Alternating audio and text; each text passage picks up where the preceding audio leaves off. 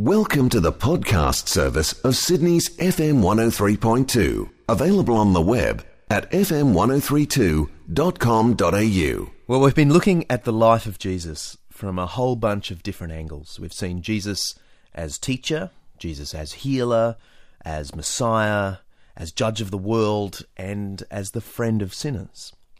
Tonight we arrive at Jesus' connection with the Jewish temple at Jerusalem. Now, that may sound like a bizarre topic, but actually, it's one he had a bit to say about, and it reveals some pretty important things about this incredible man.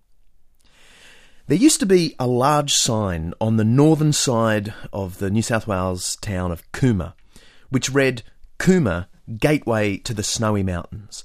And I remember the excitement I felt as a kid passing through Cooma on the way to our annual holiday in the New South Wales Snowy Mountains. My entire body would tingle with expectation as I wound down the window and felt the chilled mountain air streaming across my face. It's one of the most potent early childhood memories I have.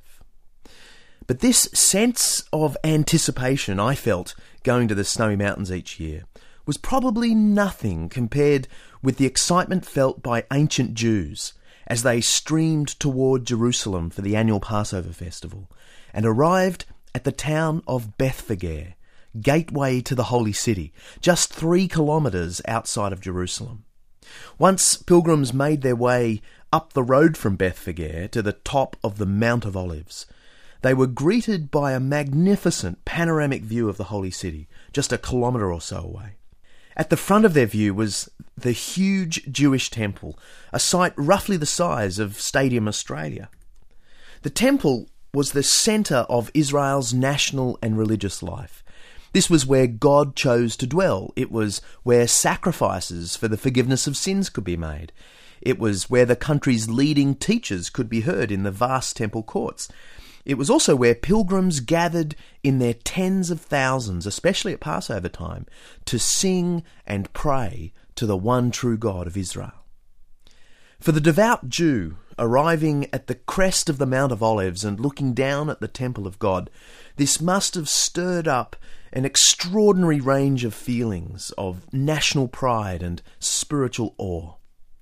And in the midst of this already heightened sense of occasion, toward the end of his public career as a teacher and healer, Jesus paused and told his disciples to do something that sounded suspiciously like the fulfillment of an Old Testament prophecy about the anointed descendant of King David, the Messiah. Jesus arranged to enter Jerusalem mounted on a donkey. Let me quote the passage from Matthew's Gospel about this incident. This comes from Matthew chapter 21, verse 1.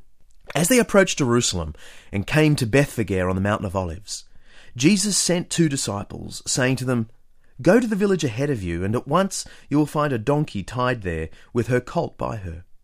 Untie them and bring them to me. If anyone says anything to you, tell him that the Lord needs them, and he will send them right away. The disciples went and did as Jesus had instructed them. They brought the donkey and the colt, placed their cloaks on them, and Jesus sat on them. A very large crowd spread their cloaks on the road, while others cut branches from the trees and spread them on the road. The crowds that went ahead of him and those that followed shouted, Hosanna to the Son of David! Blessed is he who comes in the name of the Lord! Hosanna in the highest! Well, about 500 years before this incident, the prophet Zechariah in the Old Testament had predicted that the coming Messiah would ride into Jerusalem on a donkey. This prophecy was so well known that the disciples must have been bursting with excitement. Finally, Jesus was doing something overtly royal the excitement spilled over into the crowd of pilgrims as well because they lay down their cloaks and tree branches, which I guess is the ancient equivalent of the red carpet, and then they began shouting together, Hosanna to the Son of David. Now, the word Hosanna literally means, Lord, save us now. And when combined with a reference to the son of King David, this expression carried powerful overtones about the arrival of a kingdom that, according to the prophecy of Zechariah, was going to extend from sea to sea and from the river to the ends of the earth. Now, what the Gospels are describing here then isn't a simple three cheers for Jesus.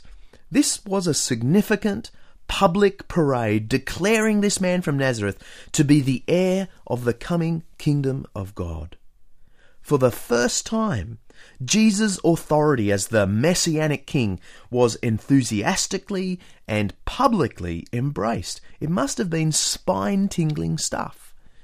Now, I'm sure many of you remember that moment back in September 2000 when Cathy Freeman, our girl, burst out in front in her 400 metre final, the hopes of a nation on her shoulders. I remember screaming my lungs out.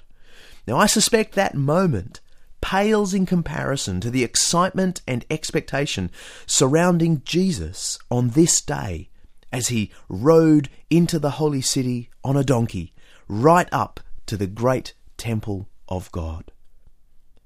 But as so often in Jesus' life, he reinterpreted this grand expectation in a pretty unexpected way. Matthew's Gospel continues with Jesus' dramatic entry into the Jerusalem temple. Let me read Matthew 21, verse 12. Jesus entered the temple area and drove out all who were buying and selling there. He overturned the tables of the money changers and the benches of those selling doves. It is written, he said to them, My house will be called a house of prayer, but you are making it a den of robbers. Jesus here does several unexpected, almost foolhardy things. Any one of these could have landed him in prison, because you've got to remember that, like a modern stadium, the Jerusalem temple had paid security guards. Firstly, Jesus drove out those who were buying and selling, we're told. Now, at Passover time, families were required to make individual sacrifices of various animals. Now, rather than bringing your own stock from home, which, if you've travelled a long way, could be pretty difficult, Pilgrims could purchase sacrificial animals on site. This began as a service but was pretty easily abused. When you're stuck at the football stadium without any food or drink, you end up paying $5 for a bottle of water and $8 for a sandwich. When you're stuck at the Jerusalem temple at Passover time without a sacrificial animal, you were pretty much at the mercy of the priestly price. This so outraged Jesus that he drove out all of those buying and selling. He made them pack up their stalls and leave the temple courts. Now, I have no idea how he pulled this off because you got to picture that this main court of the temple, where all these transactions took place, was 150 metres long and 300 metres wide, and it would have been filled with pilgrims. Secondly, Jesus, we're told, overturned the tables of the money changers. These were the temple accountants, and they were in charge of the currency exchange. Before pilgrims could pay their annual dues at the temple, they had to change their coins into just one particular currency. It was called the shekel of Tyre. And of course, there was a fee for this exchange, and this too was open to abuse. And Jesus was appalled. Imagine the scene tables overturned one by one, coins rolling across the temple court, and crowds of the Jewish faithful standing around, gobsmacked at this teacher from Nazareth. Thirdly, we're told that Jesus also overturned the benches of those selling doves. Now, why are these priestly salesmen singled out for special attention here? The answer is doves were sold to people who couldn't afford the usual sacrificial animals. They were sold to the poor. Dove sellers then were profiteering at the expense of the poor, and they were doing so in the name of religion. Given Jesus' teaching about the obligation to care for the needy, it's no wonder his feelings reached boiling point when he saw what they were doing. He overturned not just their tables, but their seats as well. And once Jesus had everyone's attention in this massive courtyard, he launched into a speech. My house will be called a house of prayer, Jesus said, but you are making it a den of robbers. Now, these few words from Matthew's Gospel, which are obviously just a brief summary of what he said, make it perfectly clear that Jesus believed the temple had become corrupt. You've got to remember there were more than 15,000 priests associated with the temple in this period, and Jesus has just described them as a pack of thieves. This is pretty daring stuff. It's difficult to convey just how explosive all this must have been. Jesus hasn't simply interrupted a church service to offer his thought for the day. He's first gone public with his status as the promised Messiah, just as Zechariah had predicted. And then he has denounced the central feature of Israel's national and spiritual life its glorious temple. Now, tomorrow night, we're going to see that Jesus not only condemned the Jewish temple, he said it was about to be replaced with something completely different. I hope you can join me then because it's a fascinating thing that Jesus says.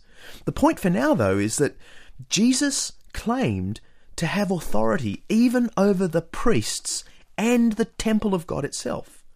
Because he was the promised Messiah foretold in the Old Testament, he possessed the authority of God himself. He has the right to call us all to account, just as he did the Jerusalem priests. He deserves all our praise and worship, just as the crowds recognized that day he rode into Jerusalem. He is the Lord, and in his presence, hypocrisy is not permitted, and worship of him is the only appropriate response. We hope you enjoyed this FM 103.2 podcast. To listen to more great audio, visit fm1032.com.au.